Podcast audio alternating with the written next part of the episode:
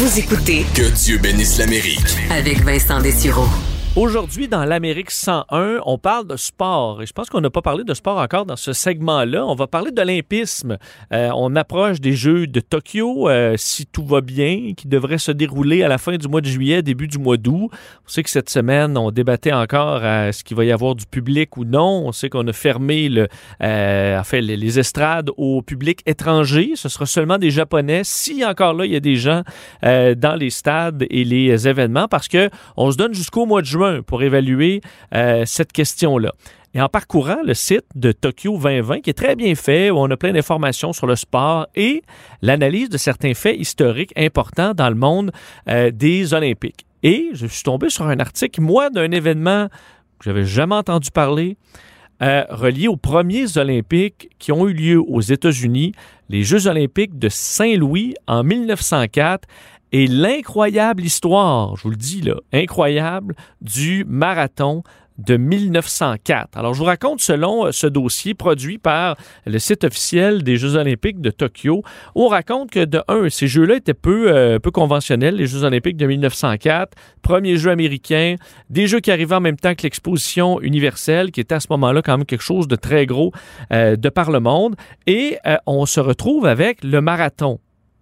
Une épreuve méconnu pour la plupart des athlètes qui participent. Fait quand même un peu spécial. Aujourd'hui, tout le monde connaît le marathon, mais pas beaucoup à l'époque. De sorte qu'on avait euh, sur les 32 coureurs, quelques-uns qui avaient couru le marathon de Boston, qui était un bon, des seuls événements qui touchaient le marathon qui était important.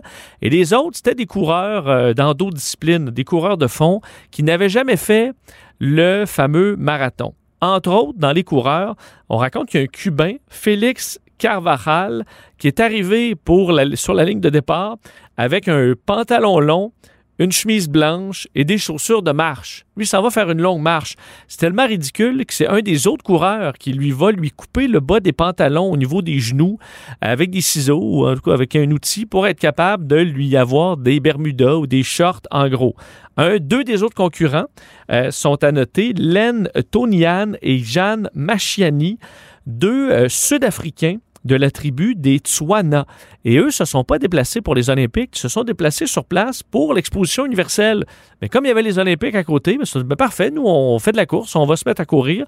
Alors on est passé à côté de le, le- le côté historique de ce fait-là, mais c'était les deux premiers Africains noirs à participer aux Jeux olympiques modernes. Ces deux hommes-là qui participaient juste parce qu'ils passaient par là aux Olympiques. On se retrouve donc pour la course en pleine canicule.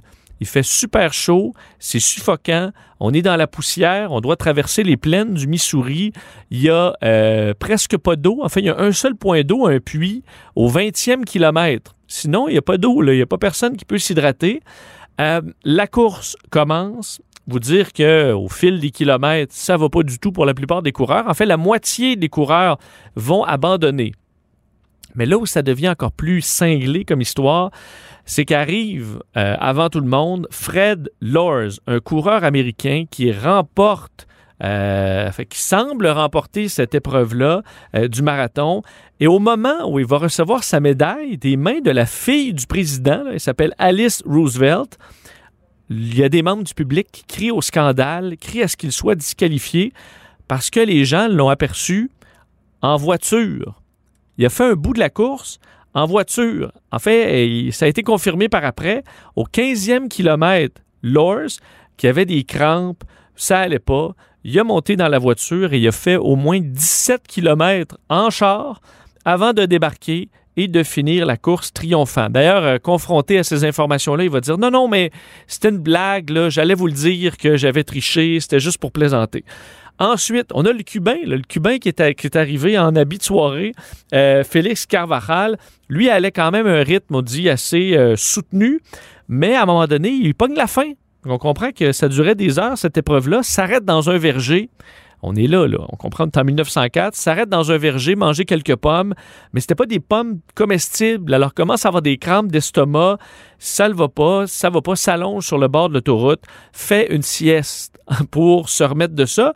Et il est reparti après sa sieste et il a quand même fini quatrième, presque un podium euh, pour le Cubain. Ensuite, il y a un Californien qui s'appelle William Garcia, qui lui, euh, ben ça va pas. Au début, il est en tête, mais recule. Il y a tellement de poussière, respire tellement de poussière euh, qu'il subit une hémorragie gastrique et passe près de mourir pendant l'épreuve. Le Sud-Africain, j'en parlais un des deux Sud-Africains, le Tony euh, ben lui euh, va plutôt bien. Il était placé dans les premiers jusqu'à ce qu'il se fasse pourchasser par une meute de chiens sauvages qui vont le poursuivre pendant plus d'un kilomètre. Alors, il devra euh, s'épuiser à sauver des chiens, va quand même terminer neuvième sur les 14 qui vont compléter l'épreuve. Et finalement, le véritable gagnant s'appelle Thomas Hick, qui devient donc le, le, médaillé d'or et avec le temps le plus lent de toute l'histoire olympique. Quand même un raisonnable 3 heures 28 minutes 53 secondes. Euh, mais on explique qu'à la fin, il y a quelques photos de ça. Ces euh, entraîneurs qui doivent carrément le supporter, lui faire avancer les jambes à sa place parce qu'il est complètement vidé, complètement épuisé, mais pourra, à l'aide de ses entraîneurs, à ce moment-là, c'était toléré, terminer euh, la course. Alors, il y aura une telle controverse entourant cette épreuve du marathon qu'on passera bien près d'éliminer carrément le marathon pour les Olympiques suivants, mais euh, malgré tout, ça reviendra. Lors, celui qui a pris une voiture pour faire la moitié de l'épreuve, va être suspendu à vie euh, pour faire du démarathon finalement, on va annuler cette, bon, cette suspension après un certain temps et devinez quoi? Il va remporter le marathon de Boston l'année suivante. Alors finalement, c'était quand même un coureur euh, d'exception puisqu'il réussira sans voiture à gagner le marathon de Boston l'année suivante. Alors on s'entend, on a fait beaucoup, beaucoup de chemin dans les Olympiques depuis 1904. Est-ce qu'on aura des Olympiques cette année?